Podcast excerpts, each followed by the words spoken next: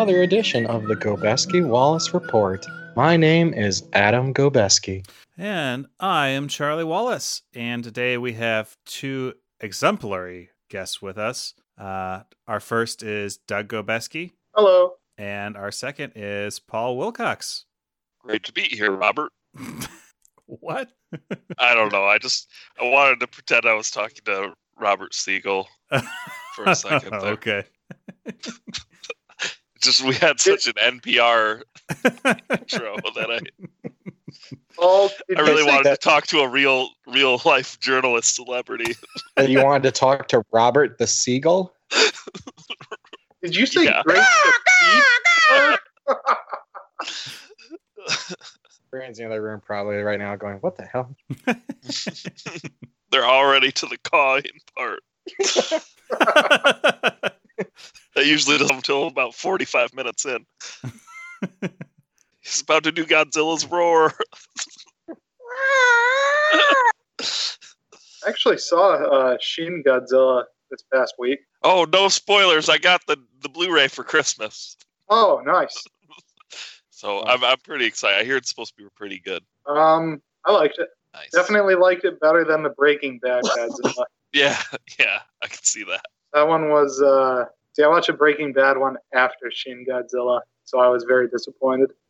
What what is the Breaking Bad Godzilla? Did Breaking Bad do a Godzilla episode? No, but if they did, that would have been like. Oh, oh, this is a serious question. What are you talking about? oh, The, the Godzilla movie with Bryan Cranston, was That's it right. 2014 Godzilla? something like that. Oh, I guess he is in that. Wait, why is Bryan Cranston the name that sticks out for you for that? Why not like Aaron Taylor Johnson or Ooh. Elizabeth Olsen? Oh. Because Oh, I haven't heard of either generic. of those other people personally. generic actor and actress, They're, and Bryan Cranston. they're Quicksilver and the Scarlet Witch. Which Quicksilver and Scarlet Witch? Who now? Bad one. The Marvel ones. The Avengers ones or the X Men ones? Yeah, the Marvel ones. The Marvel Studios ones. The Avengers. Yes. I think it was. It's tough because Bryan Cranston was kind of like the. He sort of stole the show for the beginning of that movie. Well, see, I saw it, but I Yeah. don't remember Bryan Cranston, Cranston being even in that movie. Yeah, he's How he's is that even like- possible? he's only he's in like a half hour maybe or something. It was like the only person I cared about in the whole thing. What about uh, Godzilla? Uh, needed more Godzilla. Well, that's fair. I didn't feel like I really connected with Godzilla in this one. Not relatable. Did you guys watch the uh, prequel, Which is, what's that? uh, Kong Skull Island? Oh no, I haven't. oh yeah, I have not seen that. Yeah, I watched that. That was not great. Well, I thought it was pretty good. I liked Godzilla better. There were just a lot of parts in uh, Kong Skull Island where I was like, "This is kind of dumb." Yeah, I think maybe I went into Kong Skull Island thinking it was gonna be dumb, so I loved it. But I went into Godzilla like I fucking love Godzilla, and then I was pissed. but only until like three weeks after I saw it in the theater, because after the right after it, I was like, yeah, that movie was awesome.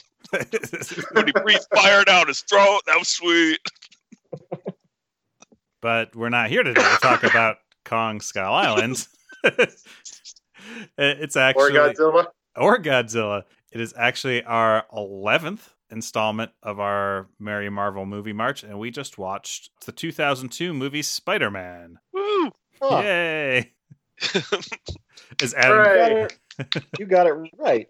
I know. I looked it up on the website while you guys were talking. I'm so used to you being one behind. Then I was like, "Well, I don't think we've gotten to ten yet, but maybe." Now I need to look.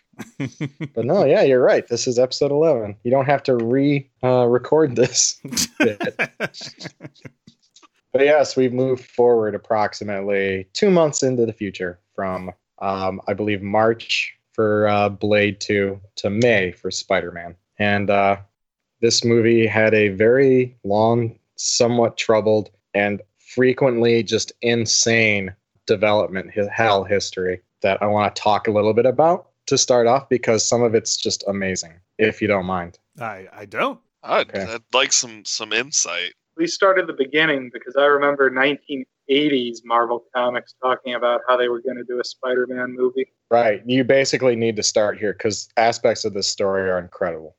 I'm getting this from Wikipedia as always, but it all seems to be properly cited. So, uh, but basically, it seems that Superman three in uh, 1983 bombed more or less the Richard Pryor one, and so studios were more or less put off comic book movies, which meant that any studios interested in comic book movies tended to be lower budget studios, such as Cannon Films. I believe we've talked about Cannon Films in the past before. The uh, purveyors of such things as Over the Top, Hmm. uh, Breakin' 2, Electric Boogaloo, uh, Superman 4, The Quest for Peace, about like 7,000 Chuck Norris movies.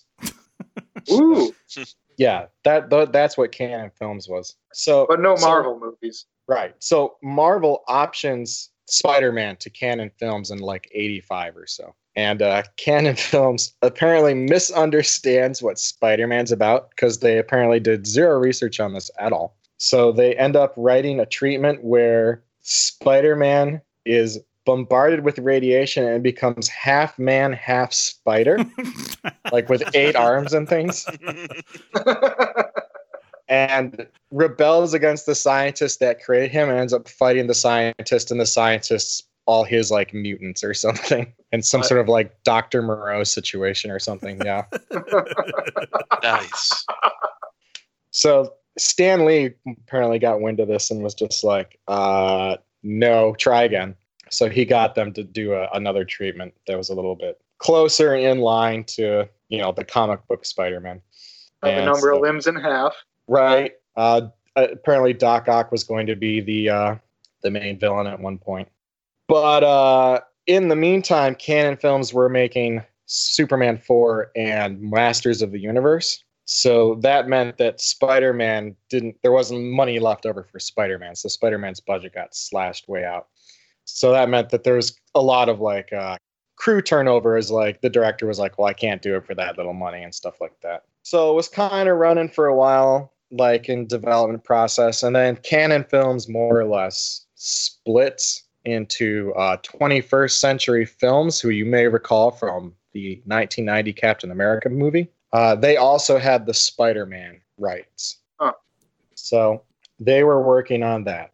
At this point, it seems that uh, James Cameron's company, Carolco Pictures, gets involved. Like apparently James Cameron wrote like a, a- like a script or a treatment or something for Spider-Man uh, that they were going to work on. That that that this is going to be the thing they filmed. You know, so you know various drafts and things happened. Uh, but the problem is that like uh, they just can't get this thing going.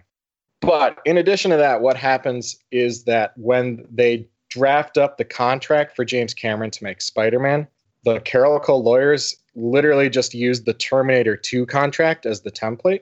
And the, there's there's a clause in there that says that Cameron gets decision rights on movie and advertising credits. But that's a problem because uh, Menahem Golan, one of the people of Cannon Films, then 21st Century Film, his contract says that basically he gets credit choice. So they sort of like sue each other back and forth.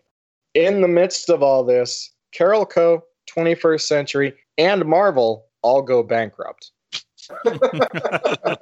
so we're at about 1995, 1996. Yeah. Uh. So if you'll re- so if you're a Marvel comics person, you'll recall this is the period in which Marvel was doing really, really badly, and they had to get basically bought by Toy Biz, the toy company. So 21st Century Film, their assets get acquired by MGM.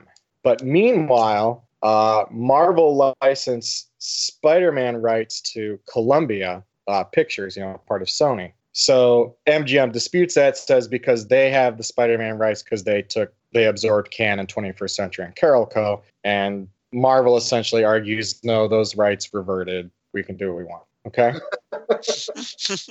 Here's where it gets amazing. Ooh. So, this is the part where Alex should probably be here. But are you familiar with a little movie called Never Say Never Again? Um, oh, is that the James Bond film that's made by a different company? Yes, it is. yeah. It's basically a remake of Thunderball. Right. Because basically there was a long running dispute between uh, Eon Pictures and uh, like co-author on Thunderball, Kevin McClory, about who owned what into the Thunderball rights. And eventually at some point, like Kevin McClory won, and that's why they were able to basically remake Thunderball as Never Say Never Again. so Okay. so Columbia announces that they're going to make their own James Bond series based on the Kevin McClory material because that's fair game. what? Yes. so here's the situation MGM is the home of the main Bond film line. They're also claiming they have rights to Spider Man. Columbia also claiming they have rights to Spider Man, but also that they have rights to make these alternate James Bond movies. And basically, as far as I can tell, based on the way all the agreements happened, these are all legally valid claims that they have. So potentially MGM and Columbia could have competing Bond films, and they could also have competing Spider Man films. And they could have competing mashups between the two. Right.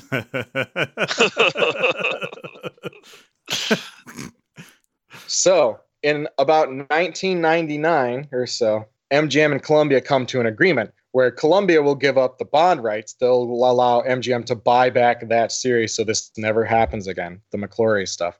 In exchange for which MGM agrees to give up the Spider Man rights and let that go to Columbia. And so that finally paves the way for this 2002 movie of Spider Man. so it wasn't that no one wanted to make a Spider-Man movie; it was just in legal limbo for that long.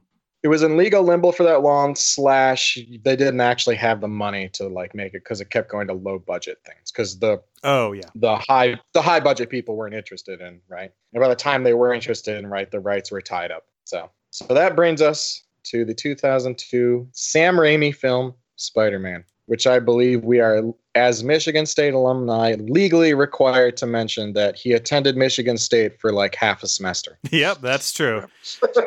Represent. They made sure to tell us that during orientation. did they tell you that during your orientation doug and paul I don't think so. I don't remember I just- anything about noteworthy dropouts. Well, I remember they told us about like all the great people who had gone to Michigan State, right? Because they're trying to get you like excited. Yeah. And the two names that I remember were Sam Raimi, who they conveniently left out that he had only gone for like a semester and dropped out, and and Jim Cash, uh, who had written such films as Anaconda. nice. Uh, Because I I don't was was I there with you for that, Charlie? He Or might have been. I mean, I remember there was the they made a joke about Anaconda. right? I just feel like I looked over at some point. They weren't claiming it was a masterpiece. Yeah. right, and I was just like Anaconda, really? So. MSU's best and brightest. Yes. so I'm assuming everyone here had previously seen Spider-Man. oh yes, yes, multiple times. It's Yeah. probably my third viewing. I'd say third or fourth. Okay. Good So so on par, you'd say, with your viewings of episode four, A New Hope. yeah, yeah, close. Yep. Oh, New Hope Okay. might be like one one more time. Okay. And how many times have you seen Last Jedi at this point? Uh, I have seen it once. Oh wow. which which movie did you like better? I, I don't know. We'll have to go to the tape. I think. Roll tape of Alex saying eight? Eight better than four. Uh, so at the if you can remember back over 15 years ago, how did you feel about Spider-Man at the time? Uh, uh, like after seeing the movie, where you're like, "Oh wow, that was great," or "That was okay," or uh, "They ruined Spider-Man." I think I probably thought it was great at the time, to the best of my memory. Yeah, Like, I thought it was great. I thought it was great, and I was excited about the potential future of that franchise and comic book movies in general. It's the first time I really thought that they had sat down and done it in a way that I was like, yes, this is going to be successful. I mean, it's easy to say that in Yeah. hindsight, but I, I at least think I remember thinking that at the time. Yeah, I remember at the time it was still like it was kind of breaking into the mainstream. Uh, it does. At the time, it set the record for being the first film to pass hundred million dollars in a single weekend. Ooh. and after adjusting for inflation. Wow. So yeah, it, it did very well. It's funny that you mentioned that that came only two months after Blade Two. Yes, Because I would have guessed that there was more time difference than that. Like just compare like the effects and so yeah, I think mostly the effects I would say were were quite a bit better in this one compared to Blade. And I didn't think in Blade Two they were that bad, but I, think it, it appears more than two months have elapsed since Blade Two. Yeah, I actually found myself very impressed with the CG effects in this. Like there were very few shots where I was like, "Oh, that's a computer generated shot." I was more often it was the case when I noticed something it was like, "Oh, like their lighting's not quite right between the green screen and the background plate." Right, like practical effects stuff. Oh, was yeah. to me more noticeable than the CG stuff. and there was a lot of daylight scenes so they weren't trying to cover up any of the cg and then even the parts well it's a comic book movie right so even the parts where it seemed a little bit cartoony it was fine right they didn't try to Mhm. cover it up or hide it they kind of played into it a little bit i mean those scenes with him jumping a little bit i mean sort of exaggerated movements and things like that but i thought it worked extremely well even now Yeah, I actually that was probably it. I I didn't expect the effects to age as well as they did because yeah, they didn't really stand out. You know, I was like, okay, 2002. This is you know, I'm gonna get ready for some for like a rubbery looking Spider-Man, just stretch Armstrong in all over the place or whatever.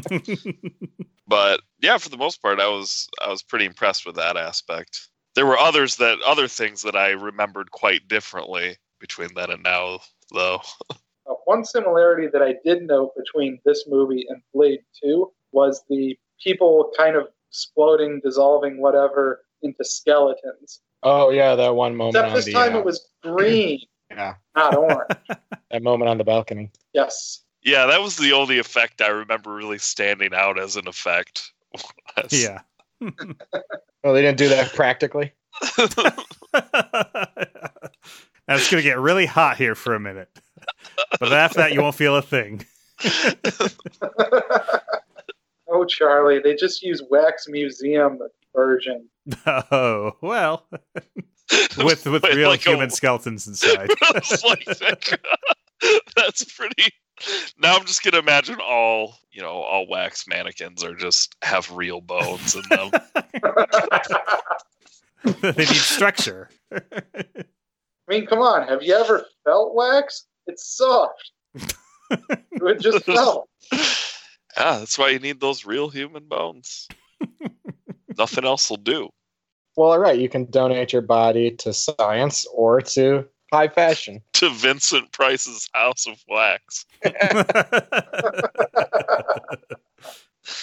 Uh, so one thing I noticed, which uh, maybe was perhaps a bit more obvious in hindsight, now that we've had two other versions of Spider-Man, with another coming out later this year. Wait, what? Uh, there's a Miles Morales uh, animated movie coming out in November, Oh. So a theatrically released one. Are we by, uh, going to have to watch that? Yes, it is being theatrically released by uh, Lord and Miller, Hmm. Charlie's two favorite people in the world. yeah, my two favorite uh, recently fired directors. So what a they- track record. yeah, my favorite jobless creative team. don't think they're jobless. yeah, that's probably true. But uh, yeah. Anyway, uh, so one of the things I noticed was just how uh, fairly closely this follows the origin of Spider-Man in the comic book. Like they haven't really tweaked too much of his origin here to fit modern quote unquote sensibilities. Uh, the only the like main things I noticed that they changed was it's no longer a radioactive spider. Now it's a genetically engineered spider. I don't know if you guys could hear Brianna Oh. complaining during that sequence or not. but- Oh, Mm, We need we Oh. need a new enemy.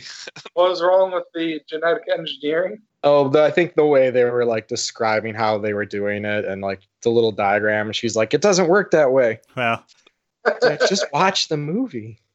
No, GM. whereas I would be complaining about uh, the radiation explanation. So it's gonna get one of us. But we got Hulk coming. Charlie, how do you explain the various foodstuffs that we have that thanks to radiation? or all the great foodstuffs available to us because of G- genetically modified organisms. hey, I'm just saying both of these things. All movies get it wrong. You can make These are wonders awesome of modern food. science. either way. Clearly, you can make a Spider-Man either way. Uh, but yeah, so obviously they changed that. But then much of the other stuff was uh, pretty consistent, right? Like in the comic, he goes to earn money by becoming a wrestler. Uh, I don't believe he fights Macho Man Randy Savage in the comic, but it's been a while. I guess I could go back and look. well, maybe that's where Randy Macho Man Savage got his personality from. Oh, Oh, From yeah. Bonesaw. I really draw my inspiration from Bonesaw McGraw. and of course, there's Bruce Campbell's cameo in the movie right there as the rain announcer. Enjoyable as always. since uh, he has cameos in I think every Sam Raimi film, right?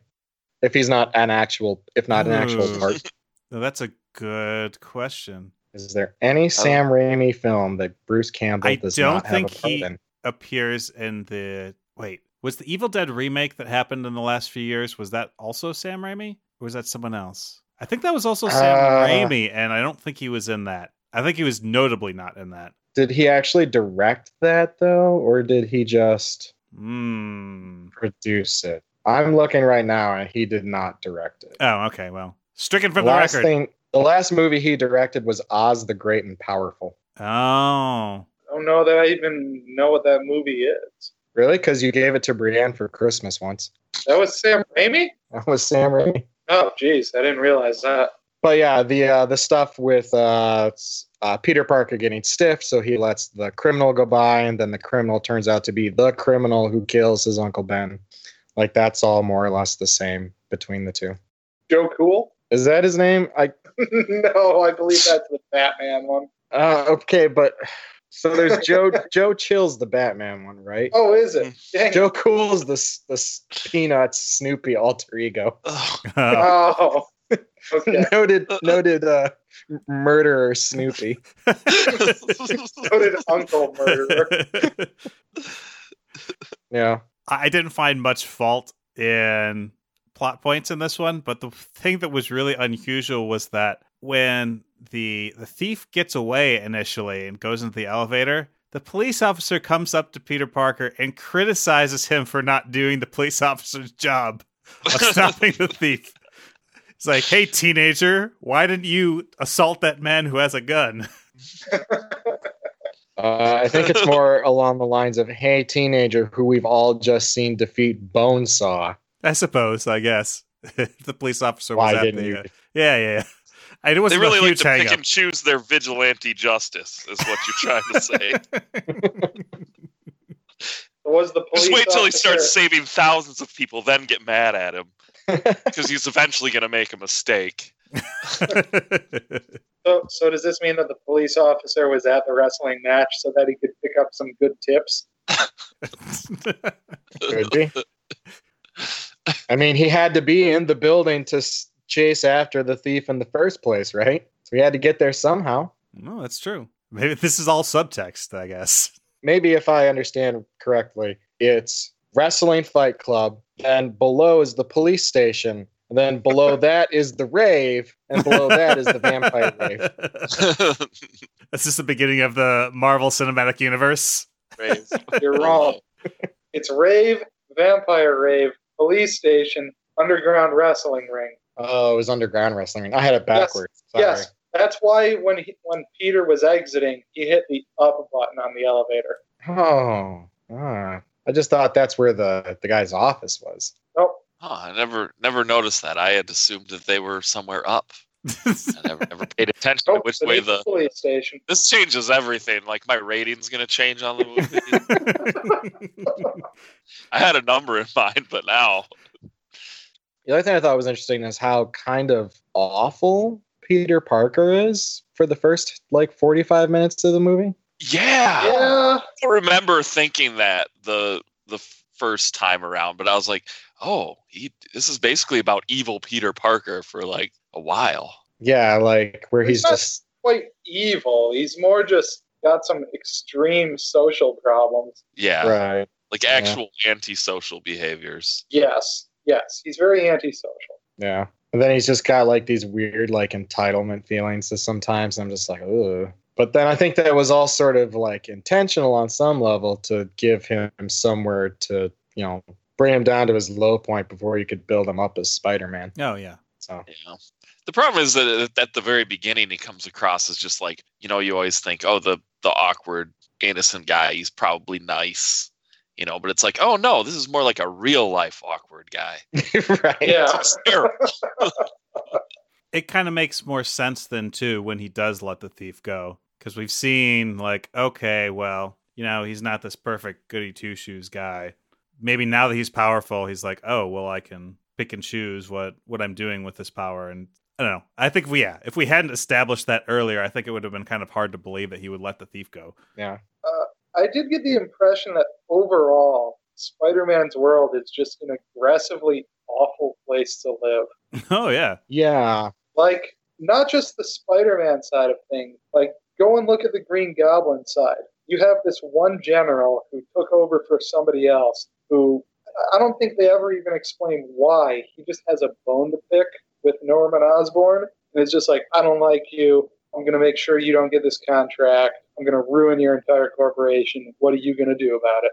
Forces Norman to do highly unethical things. It's true. yeah really that's the real villain of this movie was the messed up procurement process It all comes So- back to government. So, honestly, Green Goblin was kind of an American hero when he killed that guy. A hero for the taxpayers. when they say that heroes save us. oh, Uh, the other thing I noticed that I guess slightly surprised me and that my memory was different from it, it was that there's not really that many action scenes in this movie. It's a lot there's a lot more like character building and dramatic scenes than Spider-Man swinging around fighting bad guys and stuff scenes. Like obviously we get like the montage and stuff, but I thought the same thing when I first saw it. Like I was like, "Oh yeah, that's an action movie." And then in retrospect, after all of these uh, many, many more movies have come out, it's like, yeah, that was pretty light on action scenes. and uh James Franco uh being Looking being Incredibly being a young. looking incredibly young and being a terrible, terrible friend. Don't know what Seth Rogen saw in him. Just like, oh, I'm gonna steal your girl, and I didn't have a problem with that. Because as he said, you know, Peter was never going to make a move.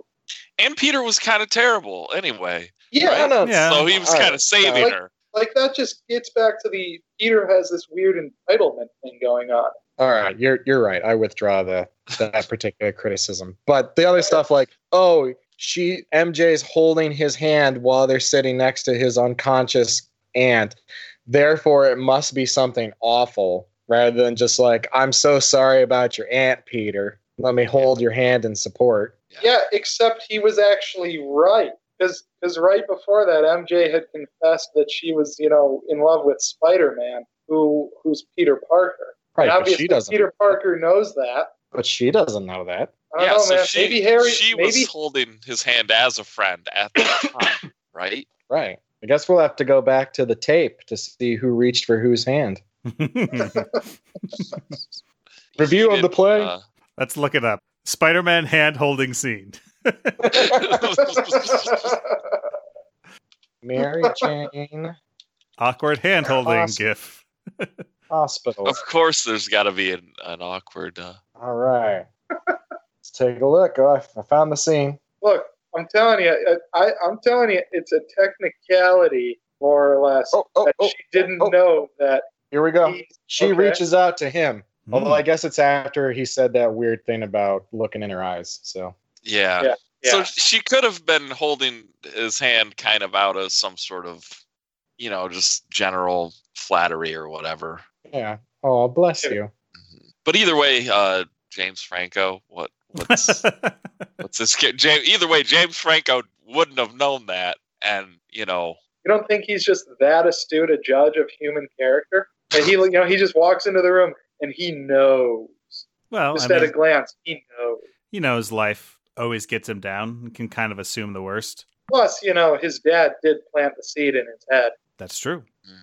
Yeah, we should talk about Willem Dafoe's uh, tour de force performance as Norman Osborn. I, I found it to be much more sympathetic on this viewing than previous viewings. Yeah, you didn't find it sympathetic before? Uh, not as much, no. You were just like, that guy's crazy. He deserves everything he gets. He's the Green Goblin. He's evil. Yeah. I think I've, I, I almost feel the reverse at this point. I don't know. I was a lot less sympathetic to all of the characters Just this everyone. time around. Yeah, I don't know why. What- Get over yourself, different Aunt May. Come on. yeah, it's it's 2017 now. we expect you to everyone to be excellent. Paul, Paul, it's 2018. Oh shoot! All right, you can go back to being terrible again. Nothing to see here. But uh, Norman Osborn, though, I thought the problem for me this time was the first time we meet him, I think, is in that laboratory where he's insisting that they do tests on human subjects, even though he knows it's not safe. I thought the first time we meet him was when he drops his son off. Oh, yes, that may be the case. Okay. And we already learn at that point he's kind of a jerk. Yeah. So, what scene is it that we feel real sympathy for him? Uh, I felt sympathy for him when the board pushed him out after he t- helped turn the company around. Okay. Yeah. Yeah. Yeah. yeah. And they were like, great job. We're getting rid of you. Like, that's the moment where I was like, that's harsh. If ever there was an argument against capitalism, this board scene. well, the alternative is vaporizing people, Adam. So I don't know what you want. hey, man, Wall Street is a dog eat dog world, or in this case, a dog vaporized dog world. Don't hate the player, hate the game. Like the baby boomers kept making all these movies showing us all the evils of capitalism. Then they were surprised when we turned against it.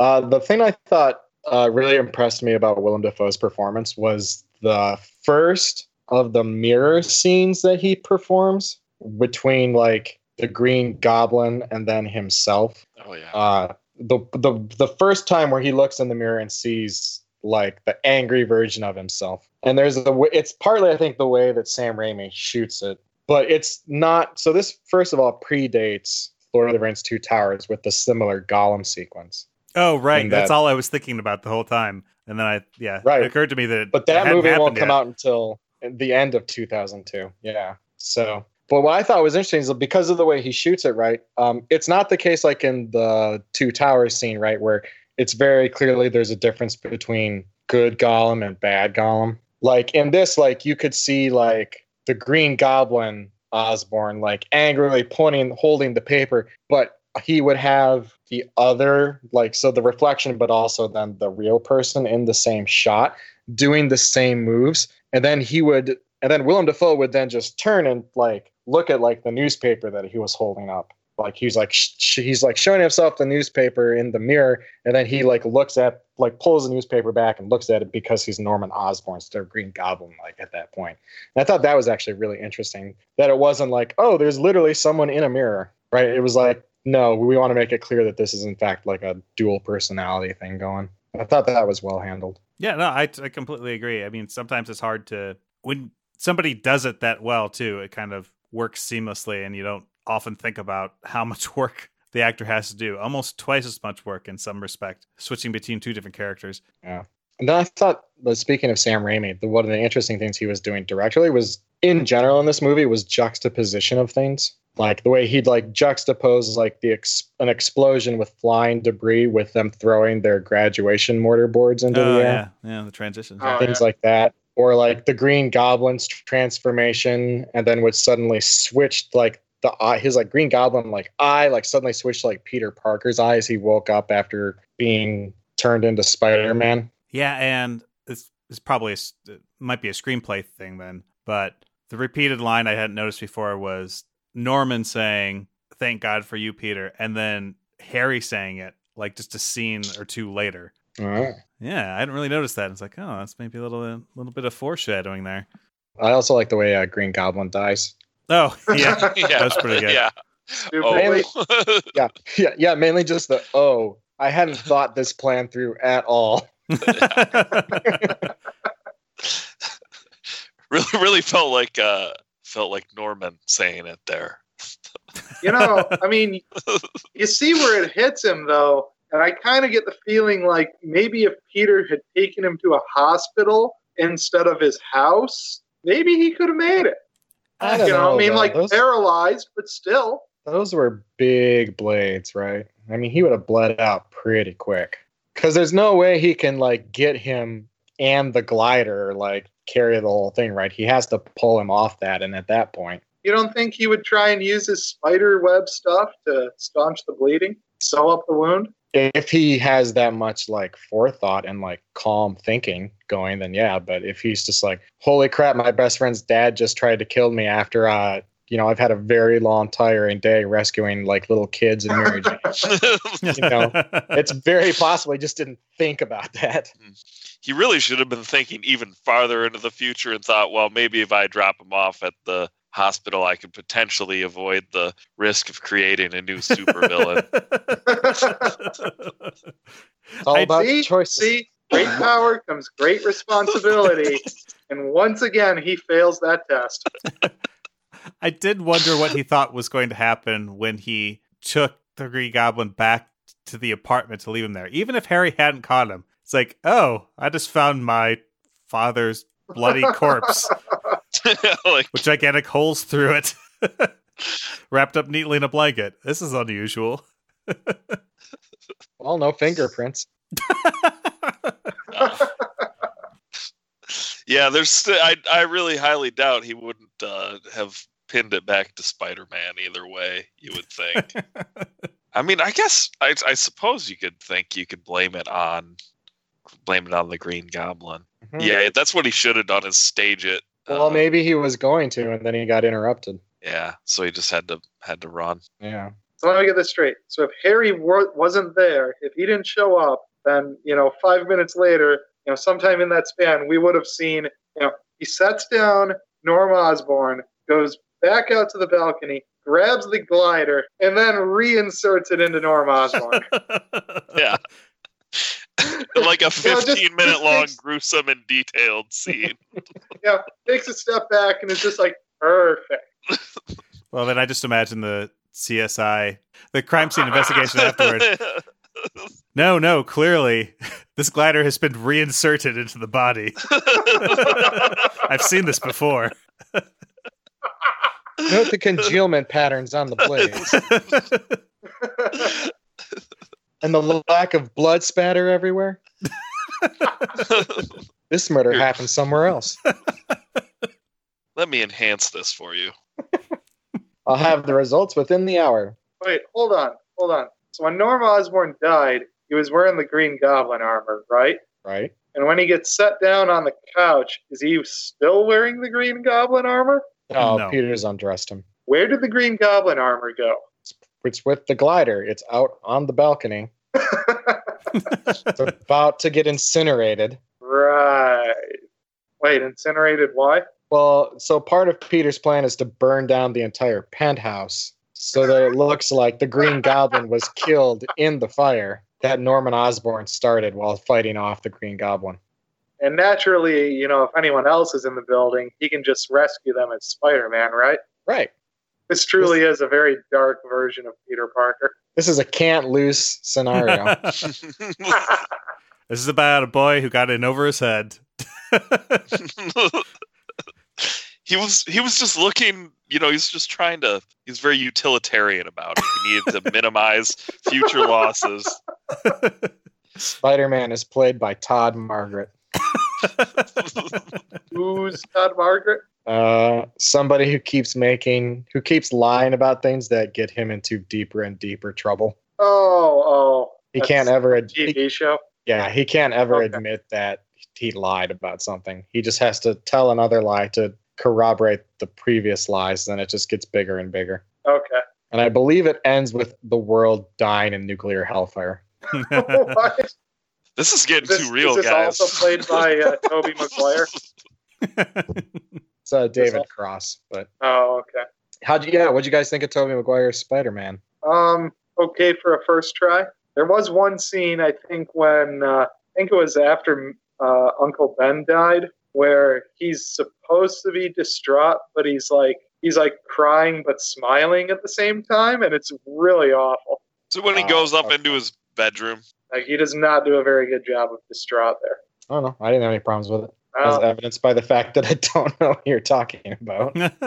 So I guess I'm just saying your mileage may vary. I think I've honestly I've seen so little other Spider Men that like Spider Man Maguire is he kind of is Spider Man to me a little bit. Oh, like not, as- not- aside from you know as far as like live action human person. it's not Nicholas Hammond. I thought you kept. I thought you kept falling asleep to the uh, late '70s live action Spider-Man. TV Oh. Yeah, I didn't I didn't get far. I didn't get far enough to get the mask off. well, I guess you have that treat to look forward to. Yeah, I haven't seen like the Amazing Spider-Man or or Andrew Garfield years and the Tom Holland years, and whoever's going to be next. I guess I did see Avengers Civil War with a, an appearance of the whoever that new Tom Holland. So, yeah, that yeah, Tom Holland, Spider Man. that one was okay, but uh, he does a better job when it once it's his own movie. Yeah, for me, uh, Brienne commented at one point. She's like, "Wow, remember when it was just like unthinkable that they would ever replace Tobey Maguire as Spider-Man?" And I was like, I was like, "Yeah." Now I'm like sitting here watching this, kind of wishing it was Tom Holland. yeah. Yeah, he just wasn't as likable as I remembered him. I was oh, well, this Yeah. char- charming Tobey Maguire. And, ugh, Yeah, I remember one of the it's com- kind of a jerk. one of the complaints at the time was that um, they kind of leaned pretty heavy on the angsty side of things and they didn't really give you that much of a sense of the fun of Oh, the being spider-man the wisecracking and like enjoying swinging around the city and stuff like that oh yeah. There's, Yeah. There's very little wisecracking. yeah you, you you like get the sense more that like he's doing this because he feels he owes it to his uncle ben rather than for any other reason like that he enjoys it himself or at all and anything like that like he's he's doing out a sense of guilt rather than anything Yeah, else I can see that. Because it's like he he has that fun period at the beginning, you know, when he's jumping through the rooftops and learning how to shoot his webs that grow out of his wrist. Is is that a so, so maybe that- someone who's more familiar with Spider-Man can set me straight. I thought he built those. Yes, So that's a that- difference between the comic books and the movie. that is an an artifact from the james cameron drafts apparently Hmm. Hmm. that made it all the way through to the final product was organic web shooters Just I, it just creeps me out. I don't like holes being in people where they're not supposed to be. That Much, you know. especially when things shoot out of them. Just not that there's anything wrong if, if you have holes where you know where they shouldn't be, but you know Fistulas. if they're the result of you know a genetically modified spider. Now, I'll agree with you. I thought it was a little. It bothered me at the time. It still bothers me a little bit. But once he gets the suit on and we stop having the close-up shots of his wrist, Yeah. and kind of forget so about you it. kind of forget about out of sight, out of mind. Like, yeah, the webs come out. Seems like you'd have to really consciously learn, like, not to misfire them too. Which I guess they kind of show that. So that was a good move. Oh, and then one thing I wanted to mention is that I'm impressed at how close they got to matching the hair of J. Jonah Jameson and his assistant yeah. Betty Brandt to the actual comic Steve Ditko style hair. Ah, yeah. Thought that was pretty well done. I actually really like J.K. Simmons in this role, just in general. I think he does a great job. Oh yeah, yeah. yeah he's that that's another that's another thing where i'm like yeah to me it's almost like he is the guy is the character And then uh, Oh, Manganiello. Mangelio. Yeah, yeah. uh, Mana, Mananello. Mangana- Yeah, yeah. Mananello. Joe Mananello uh, as Flash Thompson in this before going on to be uh, Deathstroke in Justice Flash, League. Yeah, and he was in that Pee Wee movie that came out recently. Yeah, he's uh he's in the final scene of Justice League. Yes. Deathstroke. Oh, okay. Uh, it's gonna say there's a lot of people in this movie. Some were cameos because they were you know established before this, but other people I was kind of surprised at. Like Octavia Spencer was there Yeah, for right. that one scene. I was like, oh, I know who that is now. from uh, Hidden Figures. signing him in for the wrestling match. I think it was. Oh, that's where I Oh, was trying to figure out where I had seen her. Yeah, Yeah. yeah. There was someone else kind of. Uh, there was one comedian whose name escapes me that was Oh, one of the Jim guys on the street. Jim Norton, yeah, was the guy on Yeah, the street. yeah, he just like, oh. that one line like, like Spider Man's an asshole or something like that. I don't remember what the line Mhm. was. yeah. Uh, and then we saw in the credits Lucy Lawless was in there somewhere. Then I completely missed it. Yep. And of course Ted Raimi, who we all knew was going to be in there. But it's always Ted- fun to see Ted Ted, Raimi Raimi. show up in show up I in have every no Sam Raimi idea. film. that Raimi is. No, You would- you would recognize him. Absolutely, you would. He's the one with glasses in the in the office in the Daily Bugle. Oh, okay. Yeah, that's Ted Raimi from seaQuest. Wow, there's an old one. Yeah. Ooh, dredging up some old memories there.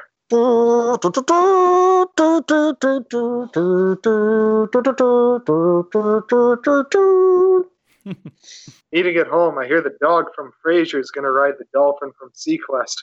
Oh, Tony'd watch that. No Tony today.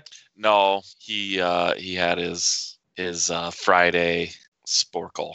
Uh, You know what's kind of funny? It was that when the narration at the very beginning of the movie started, it started kind of soft, and I was like, "Oh, that kind of like is Tony there? Is he watching the movie with us too?" like Tobey Maguire filtered through Skype, and the opening narration kind of sounded like Tony. I had the same feeling. Yeah. Okay. Yeah. All right. Wait, are we sure that Tony isn't just played in real life by Tobey Maguire? oh. I mean, I think they're both about the same height. I mean, he is an actor. He's got the chops to pull it off. Have you ever seen your friend Tony and Tobey Maguire in the same room at the same time? Only once, but it was at a distance. Hmm. So I wanted to ask. So it felt like to me that this was the first time I saw this movie was the time I realized that like kind of nerd or geek culture was kind of going mainstream in a way that I hadn't really felt before. I know I'm sure it has started happening before this with like X-Men or uh, any number of other things, but I was really surprised at how well this movie did at the box office and that everyone seemed interested in seeing it. It did very well. Uh, as far as American box office receipts, it is the highest grossing Marvel movie until The Avengers. wow. Yeah. Uh, I think it's like second place if you take overall uh, worldwide into account. I think Spider Man 3 edges it out. Well, but yeah. Uh, I guess I have to take that back a little bit because I guess Lord of the Rings had started before that, but still, it's, it's kind of It's, I think it's early of two that wave. thousands. Yeah, it's this huge wave Yeah. of that. Star Wars was back. Lord of the Rings coming out. You had Yeah. s- those Yeah. rise of superhero movies, despite the efforts of some subsequent films we're going to watch to try and kill those. And uh, obviously, we need to have a Merry Marvel movie march song off. oh Ooh. yeah. All right. Ooh. So which which of the songs during the credits are we using? Are we going to use the Sum Forty One song? Uh, no, I would just say hero. That one was terrible. That one didn't seem to have anything to do with anything. That was just like, oh man, the credits are still running. Well, I guess it's just whatever was next on the iPod Shuffle. Just think of the mo- like what what's really this year? Like what what's 2002 in a nutshell? Let's put that. What the hell is happening? Oh, you weren't here when I hooked up my iPhone so that I could actually play the song as we talk about it. Oh, What's your favorite part of this song, Adam? uh, the part where it's over. Oh, okay. There you go. Uh, I don't know. Do we have to have a song off between that and the other movies, or between that and the Spider-Man theme? Uh, the thing I I'm- noticed about the Spider-Man theme is that the rhythm gets really drunken the further in they get, trying to make the words fit the pre-recorded melody. Where it just got like really like triplety, duplety, just like back and forth, where it just sounded like they just were wrong. Yeah, I would some say real, some real good scat. yeah. I would almost say that this that Spider-Man theme doesn't count because it's Well, not originally yeah. from this. So I don't think we. Okay. I think we disqualify that. We disqualify Sum 41 because you know why. So we're we're down to that. But what what were our other contenders at this point? Uh, so far, it's Howard the Duck Mhm. from Howard the Duck. It's Home of the Brave from Captain America because Paul loves that song. It's it's Men in Black from Men in Black. There might have been a Blade 2 song that we never really talked about, so you can't really count that. So it's probably those three and then Hero from uh, this movie, which is Spider Man. I think for me, Hero is probably at the bottom of the list. Really? uh, wow. Well, I definitely like Howard the Duck more than Hero, and I definitely like Men in Black more than Hero. And as Paul has pointed out, Home of the Brave is America. So yeah, I'd say well, Men in Black is obviously better, and then the other songs are just good in a really unexpected way. I kind of really didn't know that those songs were coming in the credits, and I was like, oh, this is pretty cool. Whereas this song, I mean, we heard it, we heard it for years after this. yeah, that's the tough part. I think it's very hard to be detached from it. So the question is then, you hate it because it's a bad song, or is it just overplayed? it could be two things. Yeah, it's kind of like it's like an overplayed, not that great song. Uh, let's see. Peaked at number three on the Billboard Hot 100, okay. number one on the alternative and mainstream rock charts, Okay. number two on mainstream top 40, number five on US adult top 40. So, yeah, it did pretty well. I, re- I remember actually kind of liking the song a little bit at the time, especially because it got me hyped up for the movie. You know, you kept seeing it in those in those previews, but doesn't hold up to the oversaturation. Yeah, I mean, just the fact that Charlie started to play it just now, and it was like the third time I had heard it tonight, and I was like, okay, I'm over this. It was like lis- it's like listening to an hour of the radio back in 2002. uh, Big Mike FM's and their hero rock block.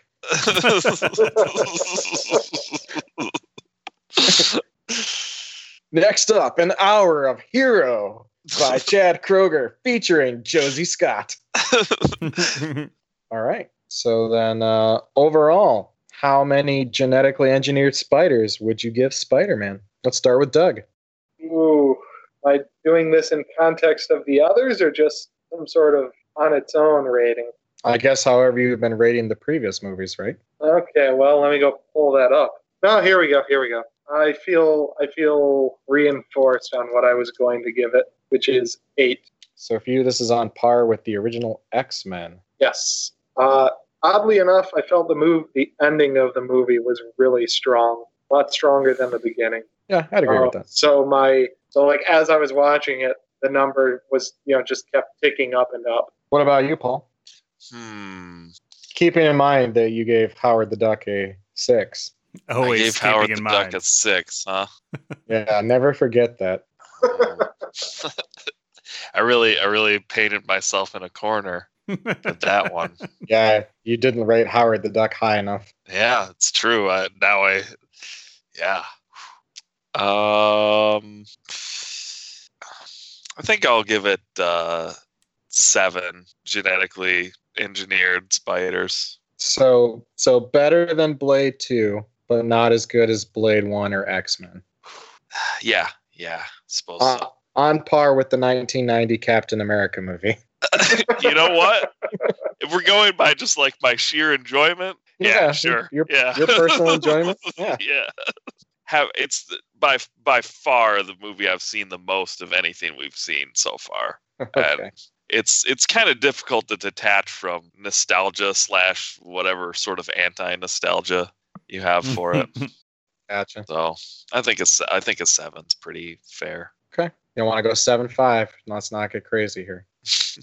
no, I, I gotta I gotta say well hold on I gotta think of where where where two and three are gonna land because I should maybe give myself some wiggle room for uh, three. I just assume that's a ten. Yeah, I'll stick with seven. All right, Charlie. Uh, so I can't give it higher than Men in Black. I realize because I think I Oh, you like. can. Oh, I can. I, I've got room up there, but Men in Black was really good too. So I'm gonna I'm gonna tie give a tie score of 8.5. I I really like this one. I mean, I forgot too how I guess bright it is compared to other movies we've seen. Just from a visual standpoint, it's just really Yeah. fun to watch. That's watch true. It's true. and funny, and you know, sympathetic characters that you're interested in. I mean, I, I think for myself, I actually had this kind of weird feeling. Like, I don't know if you guys do this, but like before we actually watch the movies, I've kind of already cheated a bit if I've seen the movie and kind of have a feeling of like, oh, I really like this movie. I'm probably going to give it like a, a nine or something, right? So, but it's so like going into it, my feeling was like, oh, yeah, I really remember liking Spider Man 1 really, really well. Like, I'll probably give it like a nine or something. But then when I watched it, like I just noticed like there were moments, like particularly in the beginning, where it's like, oh wow, Peter Parker's really uncomfortable to be around, and there's just moments that don't work quite as well as I remembered them working. And while there are lots of great movies, like moments in the movie, like that just wasn't quite up to the level I sort of remembered it at. So I think I'm gonna put it at uh, eight genetically engineered spiders. So for me, I think this is actually probably slightly below X Men, which I gave an 8.5 to. So you gave Uh, it one spider for each leg. Yes. Hmm. Yes. So, Wow, I just envisioned like a fractal spider. Just oh gosh. every leg is another spider. Ah, pleasant dreams tonight. All right. So thanks for joining us, everyone. And uh, we'll be back next time with our 12th installment of the Merry Marvel Movie March. We're going to move forward two more months to deal with our next sequel, the 2002 movie Men in Black 2, yeah, I'm, Ooh, a movie I have not seen. movie I've only seen once. That doesn't bode well. Well, we'll find out next time. but it has Patrick Warburton. Don't spoil it for Doug. I, I already knew Patrick Warburton's in it. My memory is he's the best part of that movie. So, thanks again to our guests, uh, Doug Gobeski Good to be here. and Paul Wilcox. It's been a pleasure. And uh, my name was is. Did I already do this? I'm Adam Gobeski.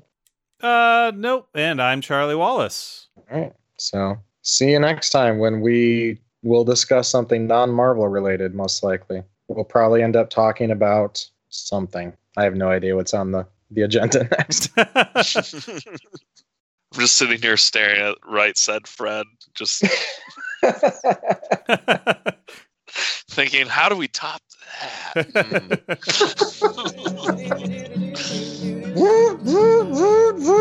Warning, spoilers incoming. That's our show. Don't forget, you can check us out on Facebook, just like the Gobeski Wallace Report, and you can also follow us on Twitter at GW Report. and check out our website, the thegobeskiwallacereport.com. That's probably the important bit.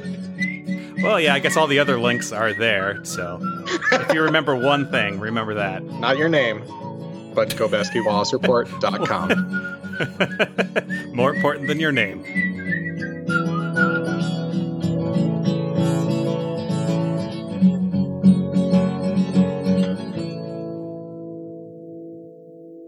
I don't remember. So, my common complaint about movies, I don't remember it being that long.